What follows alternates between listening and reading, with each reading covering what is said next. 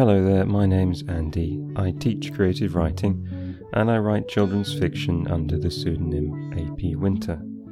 Welcome to Writing Children's Fiction. This week, we're looking at a question that has the exciting potential to haunt you for the rest of your life. How do I get better at writing? When I was a little boy, a well meaning uncle gave me a lawnmower engine. He gave it to me in pieces, and the idea was, I think, for me to learn how to put those pieces together into a working machine. From there, I suppose, to become a mechanic. Before you start getting excited, this episode is not going to tell you how to put a lawnmower engine together. If it was, I wouldn't be the person to teach it. My family placed the pieces of the engine in the garage, and there it sat reproving me for at least a year. Whenever I'd think about the engine and how it all fitted together, how it might one day power an exciting lawnmower, I'd get the overwhelming conviction that I was too stupid to figure it out on my own. So I didn't even look at it. To this day, I don't know if it was in ten pieces or two, and although I know it would have taken effort, I'm pretty sure if I'd sat there with it and put the time in, I would have figured it out. So far on this podcast, we've talked about fun theory stuff story, plot, ideas, excitement, drama. It's all been relatively easy to grasp and has potentially big implications. But when it comes to making progress, you have to start seriously committing your time to the task at hand. So, in this episode, we're going to talk about a few of the nuts and bolts that you need to know when you're writing prose for the first time. First of all, I'm going to throw some things out there that you may or may not know, and either way is fine. The important thing is not to feel stupid for not knowing any of this. First up is narration. Once we have an idea of the type of story we want to write, a good next step is to figure out how it will be narrated. This just means how the story is going to be told. There's no wrong choice, but it's important to figure out which approach will work best for you and to be consistent. To begin, we have a few basic options to consider. Whether it's written in first or third person, whether it's in past or present tense. Let's say you're writing the first line of a novel. The line involves someone walking down a street. I walk to the house at the end of the street is first person. He walked to the house at the end of the street is third person. You walk to the house at the end of the street is none of my business. If you start out by saying, I did this, you need to keep to that voice, probably. And if you start out saying, he did this, for your main character and everyone else in the text, you'd better stick to that too. For tense, well, tense just means when things are happening in your story, whether they're written as if they're happening now or have happened in the past. For the purpose of these examples, we'll stay in third person. He walked to the door and tried the handle is past tense. He walks to the door and tries the handle is present tense. Present tense can be quite alluring because it makes the writing seem immediate and exciting, with sensory details that seem to jump in front of the reader. But it can become fatiguing to read a significant work of this length, and that's possibly why most novels stick to the past tense. Maybe it's just because we like our old habits too. The next big thing to talk about is psychic distance. There are lots of terms which might refer to aspects of how close we are to characters, thoughts, and feelings. such as free and direct discourse or stream of consciousness. But I think the most useful way to think about our style of narration in this respect is to consider a spectrum. This is normally where I delight my class with my skills of penmanship by failing to draw a straight line on a whiteboard, but you'll just have to imagine that for yourself.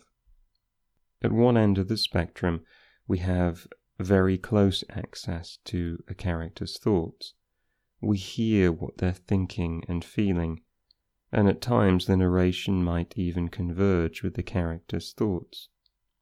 At the other end of the spectrum, we have no access to their thoughts, so we can only guess what they think and feel from their actions and words. Between these two poles, there are lots of options, but if you are using a close psychic distance, you also need to decide how your story is focalized. Focalized means who we see the story through. If you're writing in third person, it's common that we have lots of access to the thoughts and feelings of our main character, and not much access at all to everyone else's, only what our main character can guess at or is told directly by those other characters. Alternatively, you might have access to everyone's thoughts and feelings, which would be omniscient narration.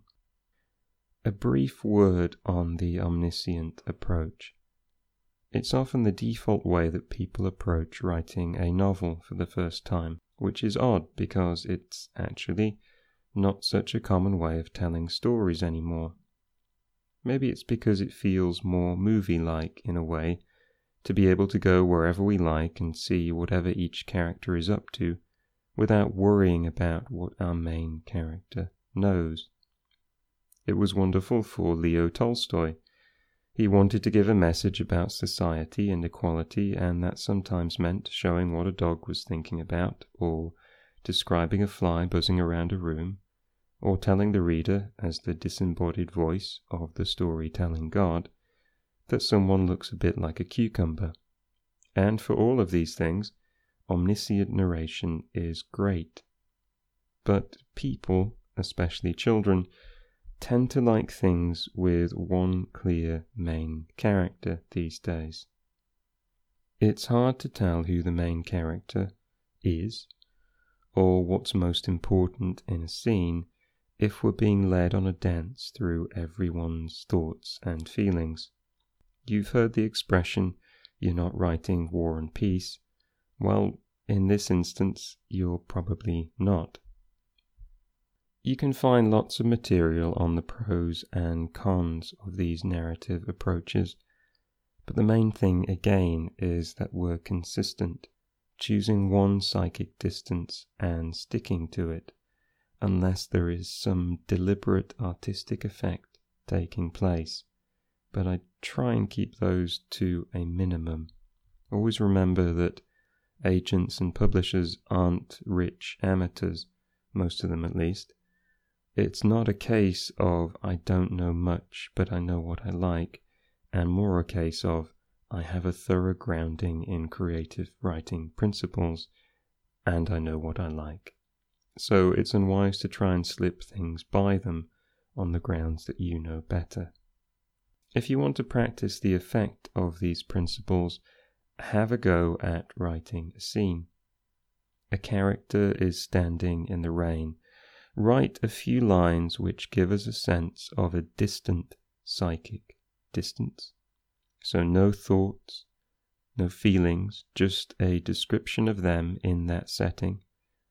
Build up their body language, suggest things about them from the way they look and act. Now write the same scene with a sense of close psychic distance. You're in their head you're able to tell us what they're thinking about, what they're feeling, even what they're remembering from another sad September day when they were stuck in the rain. There are merits to both approaches. See which one you prefer. This is a good time to talk about Sesame Street. It might be apocryphal, so nobody should sue me, But I heard that there was a study which asked children whether they knew what a mountain was. All of the children said yes, and all of them gave a good definition. The children were then shown a song from Sesame Street where the Count sings a song about mountains. It had yodeling and funny costumes, and at the end of it, those same children were asked, What is a mountain? Half of them weren't sure anymore. When you're first exposed to basic creative writing concepts, it's easy to start tying yourself in knots. You can forget that you're an intelligent human being with a long history of actually reading books and, even more shockingly, writing things down. There is a lot to be said for learning by doing. I think the best way to develop your skills quickly, beyond listening to this podcast or maybe joining one of my creative writing courses, isn't to read up on theory, but instead to open a book you like and look at how it's put together. I don't mean the story, I don't mean the plot, I don't mean characters, I don't mean the cool map at the beginning which makes you think you definitely need to draw a map for your world before you begin. I mean how the author puts a couple of paragraphs of words together on a page. We've touched on the idea of writing a list of things you enjoy in other people's writing. Now I'm suggesting a more focused approach. Take the beginning of a chapter from a writer you respect. Try paraphrasing their first sentence. If they wrote, It was a sad day in September when I first found myself walking down Muffin Street. Write, it was a happy day in May when I first wandered into Cupcake Avenue. Then do the same with the second sentence, then the third. If the passage uses dialogue or introduces a character, you do the same in your lines. Keep to roughly the same length for each sentence and try not to let your pen run away with you.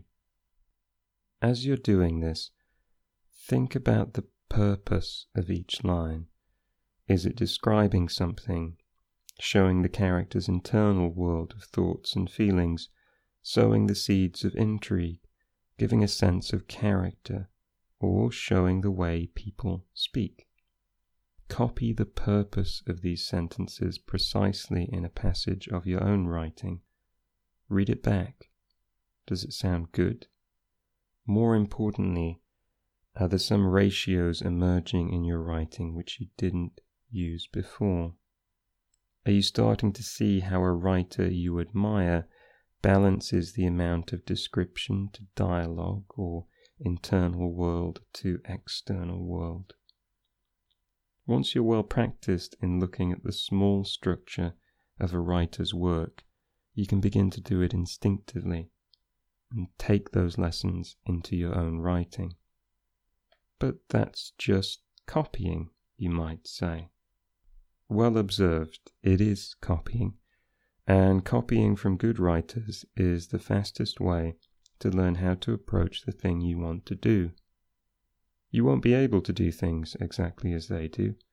As you become more confident, you won't necessarily want to, but you'll get a good sense of how the engine fits together.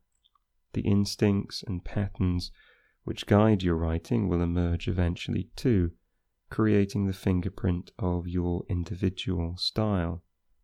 But in the meantime, you won't be idly flailing around, writing line after line and not really having a sense of improving.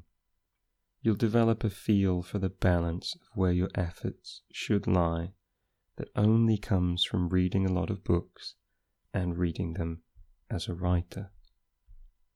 Are you still feeling queasy about the idea of copying? Well, good. I'm not suggesting you write a novel that way, but for practice, absolutely. No writer sets out to write a novel without knowing what a novel is, And in conceding that we're trying to write a novel at all, you should accept that you're standing on the shoulders of giants. I think we should round up soon, but I just wanted to take a moment to thank you for listening to this podcast.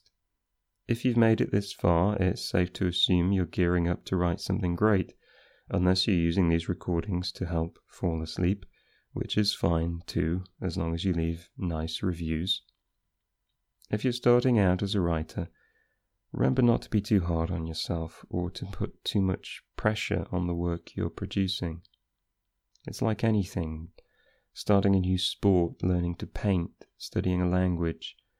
Your first efforts don't even begin to represent everything you'll ever be able to achieve, even if they do contain the excitement of that prospect. So take pleasure in the small steps of progress. Don't try to be perfect. And I hope you'll start to love the craft you've chosen. That's it for this time. All elements of this podcast were created by me, AP Winter. If you found it useful, please say nice things about it wherever you find it. Any questions, you can reach me through Twitter at AP underscore winter and through my website, apwinterauthor.com. I'll be returning soon with some more advice on getting started as a writer. I hope you'll join me then.